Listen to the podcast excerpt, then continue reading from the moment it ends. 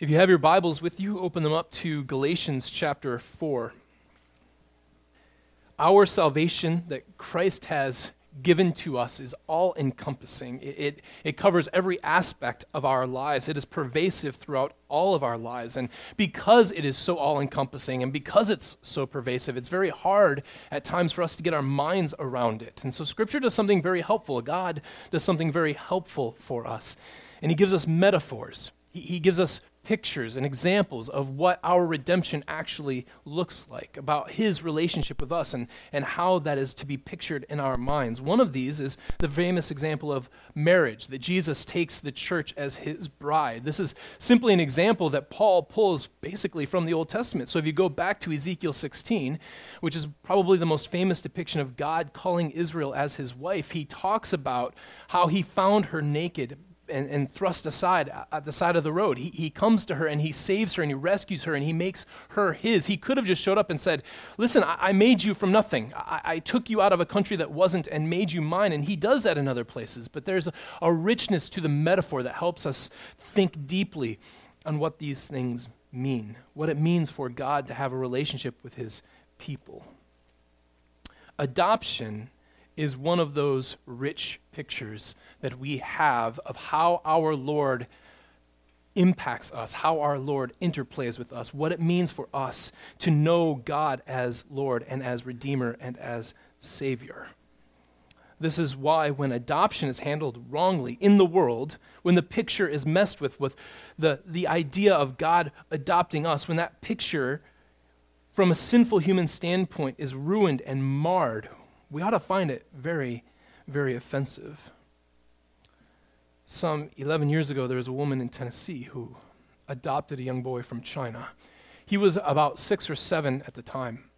Anyone who has spent any time looking into adoption or thinking about adoption, especially internationally, understands and should understand and has pictured to them very clearly the difficulties of taking on a child from another country. Because these child these children as orphans have had a very difficult upbringing and it impacts them emotionally and psychologically in ways that can be devastating to them.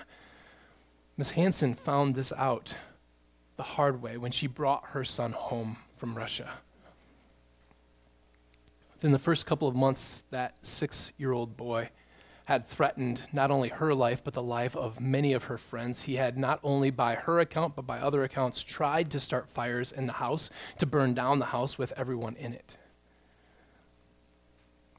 She felt as though the orphanage had lied to her about the emotional and psychological difficulties that this child had. She felt like Russia had lied to her about the difficulties that this child had. And so she did something unthinkable she put him on a plane and sent him home. I shouldn't say sent him home, sent him back alone with a note like she was returning something to Walmart. She should be spoken of mercifully for many of us who have no idea the type of difficulty that it would be to take a child in who acted and had difficulties in their life the way he did. But at the same time, that wasn't a product that she bought from Walmart. It wasn't returning a pair of shoes to Amazon. That was her child. She continually says in the note that he posed a danger to her friends and family. He was her family. The problem for Christians is that we are adopted by God. And so when you have a woman who thinks that she can adopt someone and then say, no, no, no, they're not mine. I, I want to send them back. I want to, in her own words, disannul the adoption. I want to make it as though the adoption never happened. This is not something that we just find deplorable because of the international relationship between Russia and the United States. We don't just find it deplorable for what it means for that child. But we find it deplorable because it is anti gospel. That action hits at the very heart of what it means for us to be adopted by God. It's not just in the major things, though. We often talk about adoption very, very poorly. We've been around people, my wife and I, who have spoken of adopted children, and they've said things like, well, that's not their, talking about other people who have adopted children, it's not their real child, that's their adopted kid. He's not biologically theirs. If we misunderstand what adoption is, we misunderstand what it means for us to be adopted, of how we relate to God fundamentally as His children. And so, we should definitely go to God's Word then and think through what Paul says here about adoption. Let us read then Galatians 4, beginning in verse 1. I mean that the heir, as long as he is a child, is no different from a slave, though he is the owner of everything. But he is under guardians and managers until the date set by his father. In the same way, we also, when we were children, were enslaved to the elementary principles of the world. But when the fullness of time had come, God sent forth his Son, born of a woman, born under the law, to redeem those who were under the law, so that we might receive adoption as sons. And because you are sons, God has sent the Spirit of his Son into our hearts, crying, Abba, Father. So you are no longer a slave, but a son, and if a son, then an heir through God. Formerly, when you did not know God, you were enslaved to those things that by nature are not God's. But now that you have come to know God, or rather to be known by God, how can you turn back again to the weak and worthless elementary principles of the world, whose slaves you want to be once more? You observe days and months and seasons and years? I'm afraid that I may have labored over you in vain. This is the word of God. The first thing I want to implore you to understand is that adoption takes time. Adoption takes time. This is certainly true in the real world. Adoptions take years. If you were planning to go to Russia to adopt a child, it takes years and it takes thousands of dollars to do so. Not simply because Russia wants to extort you, because they want you to give up on your adoption, or any of those foreign countries do, but it actually safeguards the kids because if kids are cheap to get, you are not the one who is going to get them. Sex traffickers and child slavery will get them. And so it's actually a good thing. Adoption takes time. Paul begins this by mentioning that he means. He says, I mean that. He's trying to explain something. I think what he's trying to explain is this idea of what the law's role is under sin.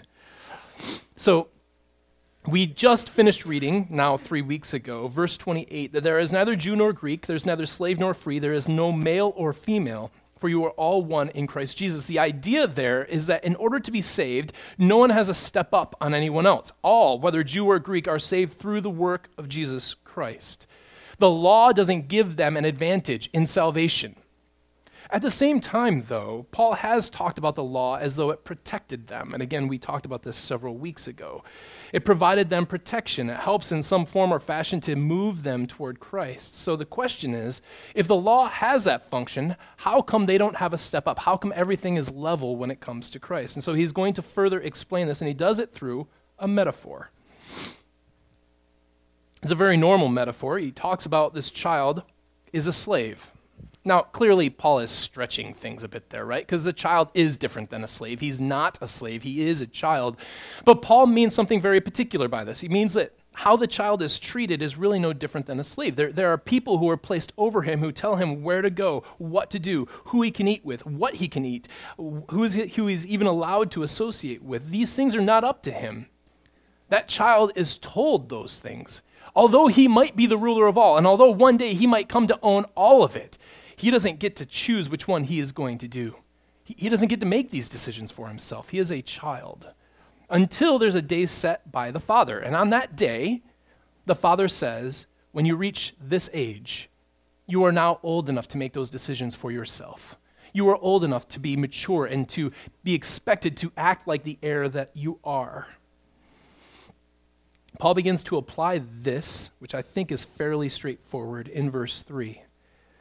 He says, In the same way, also, when we were children, we were enslaved to the elementary principles of the world. The we there, I think, is referring not to all people, but specifically to the Jews. And what you are to think of is not individual Jews, okay? So you're not supposed to think of one person growing up into maturity and then coming to know Christ, but he's talking about Israel as though they were all one person. And so when you think of Israel as one person, as a child here, and the picture is, is being a child. Before they reach maturity, you are to think of the people from the Old Testament like Moses, Gideon, and David, Rahab, Deborah, and Hannah, these saints of the Old Testament that were set aside to inherit all things. They were set aside and chosen by God that they might inherit all things at the right time, but they did not inherit it then. They were children, and therefore they were still under the force of these elementary principles of the world. They were not freed from sin. This begs the question of what does elementary principles mean?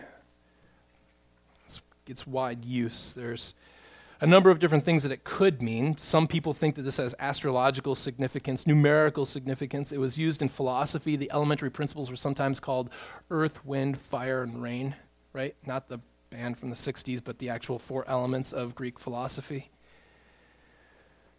It's unclear exactly how Paul's using it here, and people vary quite a bit. But this is the basic idea. These elementary principles were the building blocks, it was the very nature of creation. It's the very nature of the world in which we live. And what Paul is saying is the law didn't escape the Jews from living under the very nature of the world. The very nature of the world is sold into slavery under sin. So simply because the Jews had the law, they still didn't avoid sinning. It, didn't somehow clean them from sinning, it didn't clear them from the slavery that they had to sin. Moses, Gideon, David, Rahab, Deborah, Hannah, although they would be justified in Christ by faith, at that time were still sold into slavery under sin. God had not freed them from that. Until, he says, God sends his Son. In the fullness of time, he sends forth his Son in, in the fullness of time, meaning that he, he waited centuries. He, he talked of the redemption from the very moment that Adam and Eve fell, the very curses that he lays down upon the serpent. He talks about the redemption that is coming. He continually talks in the Old Testament about the redemption that is coming, and it's not until time is full. It's not until the time is right. It's not until the time set by the Father that he says, now redemption might be known. We talked about in the Old Testament what this fullness of time might be. So God gives them a sacrificial system so that they might know that they need to be cleansed from their sin by a death. He gives them a king and kingdom that they might know that there is one coming that they would serve with all their heart, mind, body, and soul. He gives them the exile to show them that their sins are taken personally by God. And simply because God has called them as a nation doesn't mean that He will simply let their sin go. They will have to pay for their sin, and He has given them promises. And all of these things, all of these things are necessary and needed. They need to marinate, they need to sit there like a good chili, right? Good chili is best chili after three or four days hopefully refrigerating it in there somewhere. But, but the, the ingredients mix together, the flavors meld together, and soon it gets better. And that's the way God has waited to reveal Jesus Christ. He's waited to reveal him so that all of these elements might bleed and blend together, that you would better understand and know the very work of Jesus Christ and what he has done for you. It was when the fullness of time had come. And what's more than that, the fullness of time came in the Pax Romana. God had allowed Rome to take over the world. First, he allowed Greek to, Greece to do it, and then he allowed Rome to do it. And that seems like a very backwards thing because Rome prevented a, or made a huge number of problems for Israel, but at the time, frankly, for the spread of the gospel, there could have been nothing better. There was a common language. Everyone spoke Greek. You could go to almost any corner of the known world and you could speak to someone because they all spoke Greek. You couldn't have done that earlier. Not only that, but because Rome was the one in charge of everything, travel was easy. You could go from one province to another as long as you were allowed to travel and you weren't being, well, Paul. You could travel very clearly. But even Paul, who got thrown in prison, when he gets thrown in prison, he realizes that this is a good thing. He says in Philippians 1 I want you to know, brothers, that what has happened to me, that is being imprisoned, has really served to advance the gospel so that it has become known throughout the whole imperial guard and to all the rest that my imprisonment is for Christ. As the imperial guard was, was transferring him from one spot to another, they spoke of the gospel that Paul was bringing to people. all of it served to advance the gospel. The fullness of time has come, and God sent his son. He sends his son who is fully human. He's born of a woman and fully under the law, although you'll notice Paul very clearly doesn't say he's under sin. Because of this, he provides for them redemption from the law and adoption as son. Paul then turns to the Gentiles. He starts the change in verse 6 because you are sons, God sent the Spirit of His Son. The Jews and the Gentiles alike get the Spirit of God that cries out, Abba, Father. And if you are a son, then you are an heir. And then he turns to their former lives. So he's talked about the Jewish former lives. Now he talks about their former lives. And he says, Now you, before you were saved, you worshiped things that you thought were gods, but by nature couldn't possibly be God.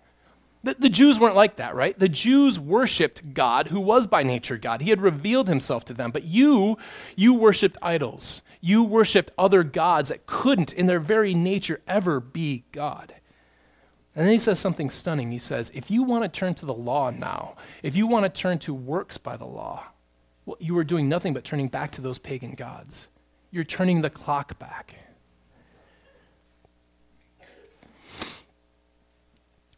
Time is clearly an important issue here, and we would do well to think through it some. The first thing I would like to say about time in this instance is the very nature of adoption does differentiate biological children from adoptive children. We're not wrong to point that out. That's a very clear and obvious thing. I have three children. Each one of them is biological. There was never a time when any of those children were alive. Not one moment. No matter when you figure, not whenever you think, no matter who you are in the world, when that child comes alive, that child is mine. They were always mine. They have my imprint on them, all over them. They were mine, and there was never a time when they weren't mine. But that's not true of adoptive children. There is always a time when you were not that parent's child. We know people who have adopted from China. There was a time in each of those children's lives when they had no parent, when they didn't know their parents now, and when those parents were not the parents of that child. Friends, notice how Paul changes the metaphor here, and it's important. He talks about them as though they're sons. He talks about the Jews as though they're sons, but then at the end he says, they were adopted. There was a time when they were not sons. There was a time when we were not sons. You cannot go through life calling every single person in the world a child of God. It's just not true. This is one of the things that German Enlightenment that came across Europe and then into America gave to us. It was just rancid. This universal fatherhood of God, that God is a father to everyone. God is not a father to everyone. God is a father to those whom he has given the right to call him father through the work of Jesus Christ, but not to everyone. And there is a significant difference in the relationship of somebody to God when they are considered his son or his daughter versus when they are simply considered his creation. God still relates to everybody as God the creator. But what does that mean? What is the difference? Simply, the difference is that a creator can do whatever he wants to with his creation he doesn't need your permission. He doesn't need anything from you. He can do whatever he wants to to you, good, bad, or otherwise. He is under no obligation to be kind or merciful, to be gentle with you. He is under no obligation to demonstrate love and fondness for you. He can treat you however he wants. I had the wonderful privilege of listening to Pastor Richard's sermon from two weeks ago, and I will now steal something from that sermon because I am a thief. He, he said, that when he enlisted in basic training, they took him down to Alabama, and the warning was given to him You, you Northerners, when you go out in this Alabama sun, you are going to be tempted to go out and frolic and have fun, but if you get burned and you don't show up for your training the next day, you are in dereliction of duties and you will be court martialed because you are destroying U.S. government property. You burn yourself, you are the property of the United States. You are not your own. He talked about that, how God owns everything. But God, as creator, owns you. He can treat you like a piece of property. And you can fight against it with your very nature, but that is the difference between being a creature and being a creator. We will talk about this tonight. If you are here to go into a community group, we are going to be talking about the very nature of God as creator. And one of the passages that we are going to read in that is Isaiah 45. This is verses 9 through 13. Woe to him who strives with him who formed him, a pot among earthen pots. Does the clay say to him who forms it, What are you making? Or your work has no handles. Woe to him who says to a father, What are you begetting? Or to a woman, What are you in labor? Thus says the Lord, the Holy One of Israel, the one who formed him Ask of me things to come. Ask me of things to come. Will you command me concerning my children and the work of my hands? I made the earth and created man on it. It was my hands that stretched out the heavens, and I commanded all their host. I have stirred him up in righteousness, and I will make all his ways level. He shall build my city and set my exiles free, not for price or reward, says the Lord of hosts. You have no right to speak to your Creator and ask Him why He's doing what He's doing. He gets to do what He wants to do. He can build up nations and He can take them down. Listen to how He speaks to Pharaoh in Exodus 9, verses 13 through 16. The Lord said to Moses, Rise up early in the morning and present yourself before Pharaoh and say to him, Thus says the Lord, the God of the Hebrews, Let my people go, that they may serve me. For this time I will send all my plagues on you yourself and on your servants and your people, so that you may know that there is none like me in all the earth. For by now I could have put out my hand and struck you and your people with pestilence, and you would have been cut off from the earth. But he didn't do it, so there's kindness there. Why did God show kindness and mercy to him? He said, I, I could have cut you off, I could have squashed you like a worthless bug. Why didn't I do it? But for this purpose, I've raised you up. I've built up Egypt into this massive empire for this, so that my name may be proclaimed in all the earth, and that I might show you my power. He builds up Egypt to smash it, to show that he is greater than everything. That is what a creator gets to do. But God is not just our creator in Christ. The fundamental difference is God can't treat you anyway once you are his son or daughter. He has fundamentally covenanted with you to treat you with love. That is the difference. Whereas before, he did not have to be good to you. He did not have to show love to you, kindness, mercy, compassion. He did not have to be committed to your good. He didn't need to be committed to giving you food and the very necessities of life and even giving you eternal life. But now he is fully committed to that. He is fully committed to you in everything that he does to be good to you, to be kind to you, to be merciful to you, to be compassionate to you. That is what a father does. And the very nature of God being Father in Jesus Christ means that He will only do those things for us. And therefore, He has made you not only sons to Him, but heirs as well, that you might inherit all things through Him. 1 Corinthians 3:21 says, "Let no one boast in men, for all things are yours." Whether Paul or Apollos or Cephas or the world or life or death or the present or the future, all are yours. And you are Christ's, and Christ is God's. The picture there is that all of it is yours. Why are you nitpicking over what, which apostle is which? Why are you trying to make yourself more esteemed in the eyes of man? Everything belongs to you. You are heirs with God of everything that God has made, everything that He will remake. 1 Peter 3, 1 or 1, 3 through 5 says this Blessed be the God and Father of our Lord Jesus Christ. According to his great mercy, he has caused us to be born again. Read, he has adopted us to a living hope through the resurrection of Jesus Christ from the dead, to an inheritance that is imperishable, undefiled, unfading, kept in heaven for you, who by God's power are being guarded through faith for a salvation ready to be revealed in the last time. You have an inheritance, not because God owed it to you, but because God loves you, because He is your Father in Christ. What does it profit a man to gain the whole world and forfeit his soul? For what can a man give in return for his soul? Christ has redeemed you. Therefore, do not turn back to those worthless and empty things that you used to worship The issue is time. You were not a child of God. You are now a child of God, worthy of full inheritance rights in his kingdom. Everything that he has is yours. Why then would you ever want to go back to those things that were not? Why do you want to go back to sin? Why do you want to go back to these worthless and empty things that can give you nothing? Do not lay up for yourself treasures on earth where moth and rust destroy and where thieves break in and steal. But lay up for yourselves treasures in heaven where neither mo- moth nor rust destroys and where thieves do not break in and steal. For where your treasure is, there your heart will be also. Do not seek the approval of man on Facebook instead of seeking it from God in heaven. Do not comfort yourself with food in your belly instead of the comfort of the communion with the Holy Spirit.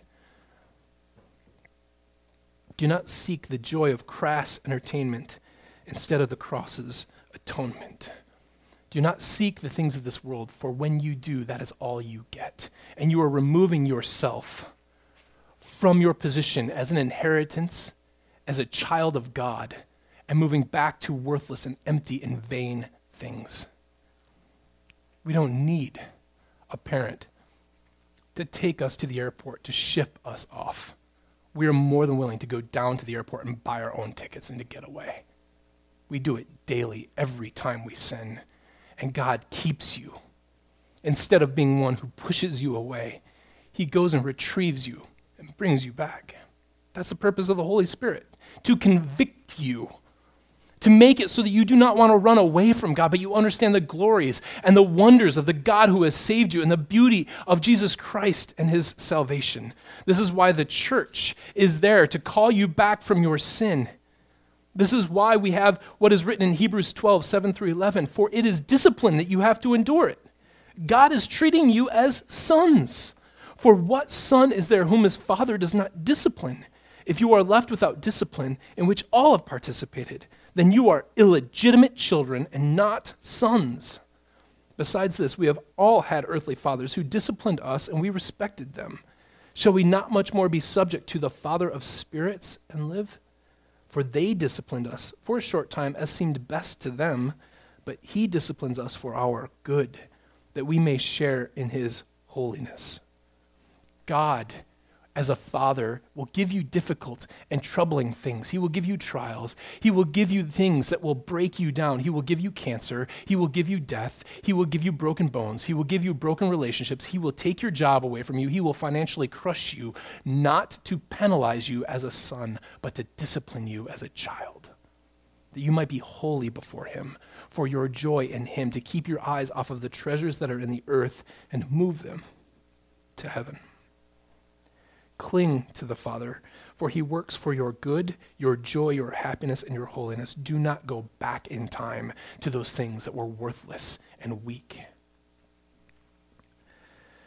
Adoption takes time. Secondly, the adoption takes the Trinity. I think many people, when we talk about the Trinity, they think only of sort of abstract theology and difficult abstract theology as well. This idea of three persons in one God is difficult to get your mind around, and because of that, we, we almost consider impractical. I think the great reason why so many people are weak on Trinitarian theology is because they, frankly, in their heart of hearts, they just don't see what it, it matters. They're told it's supposed to matter, but they don't see why it matters. But the Trinity isn't just something for you to believe in, the Trinity is immensely practical. The, the, Trinity is something that impacts how we think of God, how we think of salvation, how we think of everything around us. You might not have noticed it, but even the way that we organize worship here is organized around the Trinity. We, we adore God the Father. We, we are assured of the gospel of Jesus Christ, and then we pray to the Spirit to apply these things to us so that we might hear Him. That is worship of the Trinity, built into the very nature of our worship. Fred Sanders, who is a very excellent theologian, whose primary study is the work of the Trinity wrote a very helpful book called The Deep Things of God, which is not terribly difficult to work through. It's not easy, but it's not, not terribly difficult. But he, he wanted to write what it means to recapture Trinitarian theology in Protestant churches.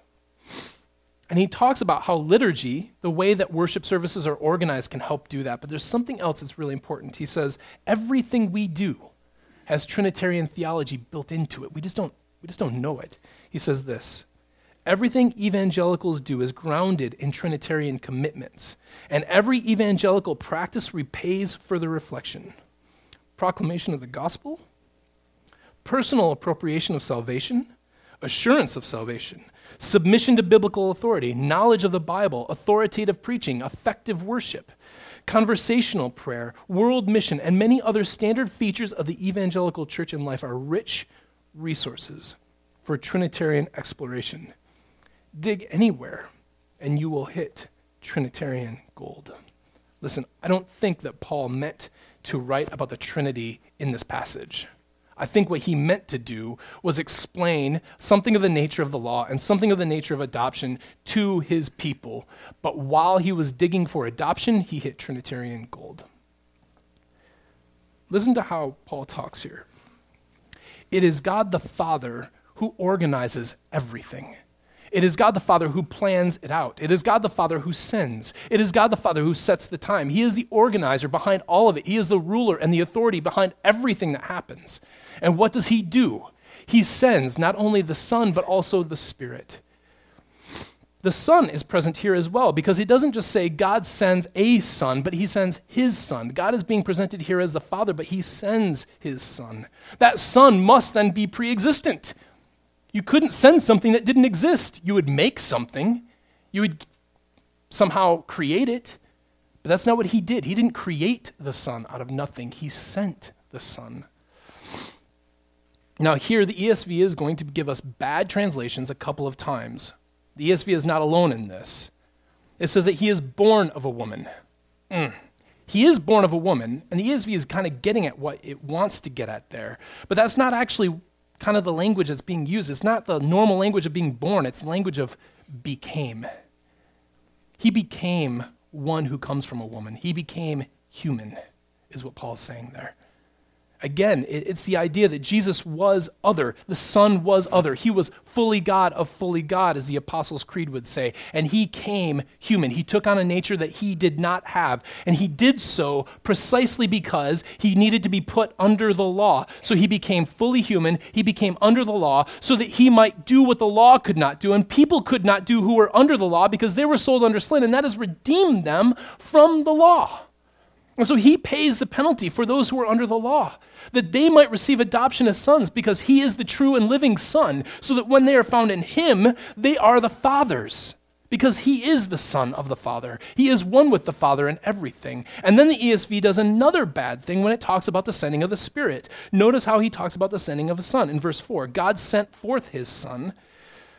And then in verse 6, God has sent the Spirit the same exact words in every way is used of the sending of the Son and the sending of the Spirit. God sent forth His Son, God sent forth the Spirit. God sends them both out. And what does the Spirit do for us?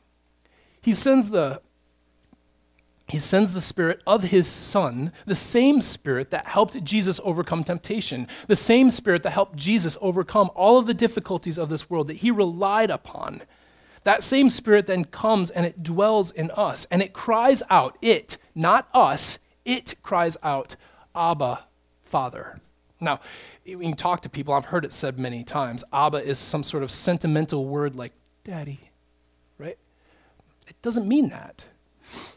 It's much like when you make little things and you eat little things before dinner, we call them appetizers, but you can also call them hors d'oeuvres, okay? That is a loan word. If you've ever seen it written out, it's written out like hors divorce, okay? Because French people don't ever want to pronounce anything the way it's written, and we have taken it from French. We just took it and we said hors d'oeuvres, okay? So that's how they pronounce it, that's how we're going to pronounce it. But we don't change the spelling of it, okay? Because I don't know why. We're English, we just don't change anything, but that's just a loan word. Abba is just a loan word. It's simply Aramaic for father. And so when we read Abba, Father, that father bit isn't sort of like an extension of what Abba is, it's simply the translation of it. The Holy Spirit comes in us and it makes us cry out. It cries out, Abba. Why is that important? Who would have ever considered God to be their father before this? There is no evidence anywhere that Jews ever prayed to God as their father. Certainly, the Gentiles didn't. They were not children of the gods. The gods were there to be appeased, the gods were there pre existing before them. They weren't fathers to any of them.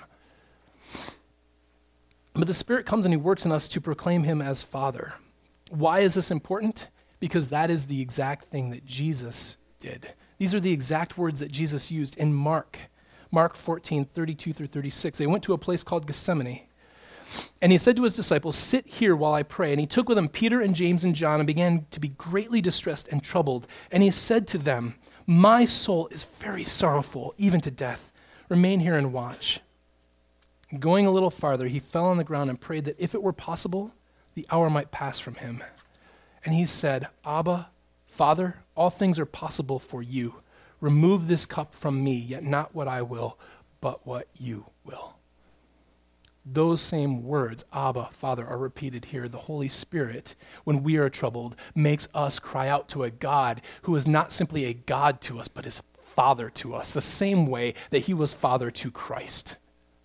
What's more, Paul, when he finishes this account, notice what he does in verse 8. He talks about the fact that they weren't gods. The very nature of them, the, the very ontology of what they were, made them not gods, but now you know God.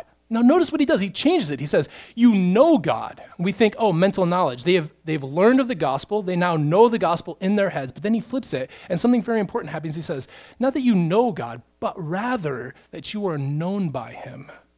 Now, that changes things a little bit because God has mental knowledge of all of you well before, well before you learned of the gospel. He has foreknowledge of all things. He knows not only the position of electrons, he knows the speed of electrons. He knows where everything is moved at every point in time. He knows every morsel of bread that you've ever put into your mouth, and he knows where your lost socks are. He has all knowledge of everything. He didn't gain knowledge. What did he gain? He gained a difference in relationship to you. This is the knowledge of intimacy. He knew you as creator. Now he knows you as father. What is Paul saying? You now know the very nature of God. Not simply in your mind, but you have experienced it. You have experienced the Trinity. God the Father sends his Son, and the Spirit applies that to your heart. The Father plans, the Son achieves, the Spirit applies. You have experienced the very nature of God. Those things that are not God, you have now known what it means to be a child of God, to know God as He exists, three in one.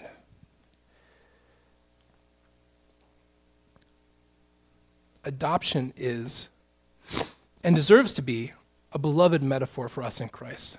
There is nothing like adoption that, that speaks of how we weren't God's children and He has made us part of His family. We know of several families who have adopted foreign children. One of them was the Hack family in Louisville.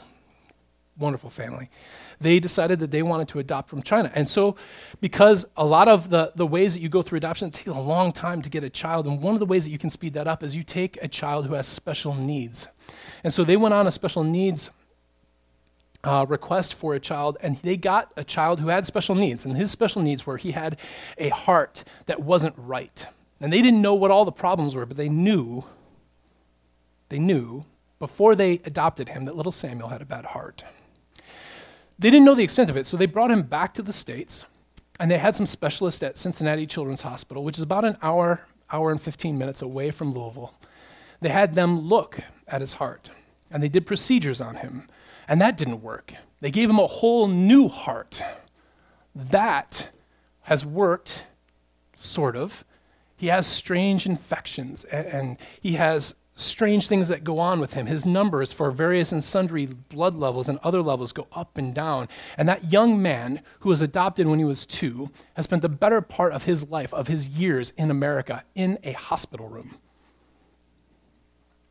Now, I imagine if he was older, Samuel doesn't know better.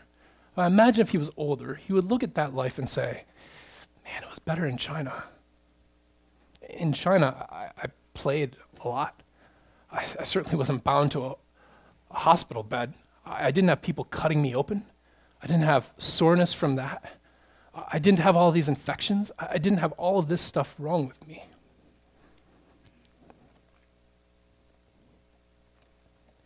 It'd be very easy for him to think it's better in China. But in China, he had no mom sitting in Cincinnati with him for years.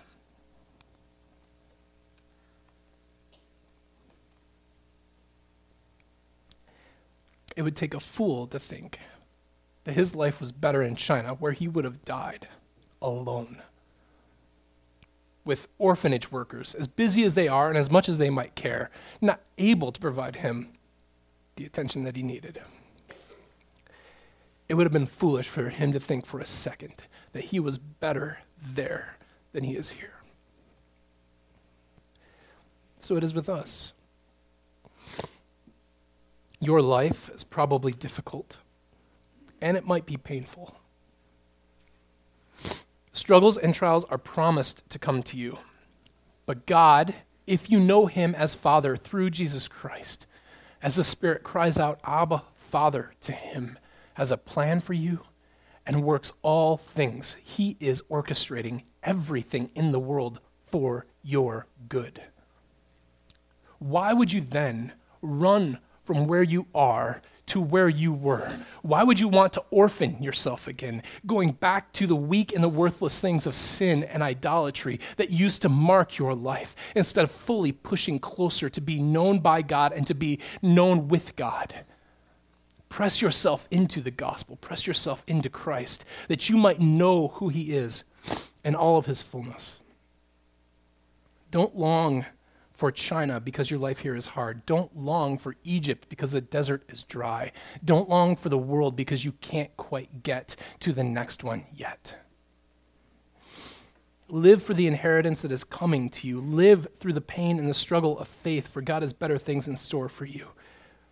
How deep is the Father's love for us? It's deeper than you can imagine. It's greater than you will ever experience, and more joyous than you can believe. Store up for yourselves treasures in heaven, for where your treasure is, friends, there your heart will also be. Let us pray.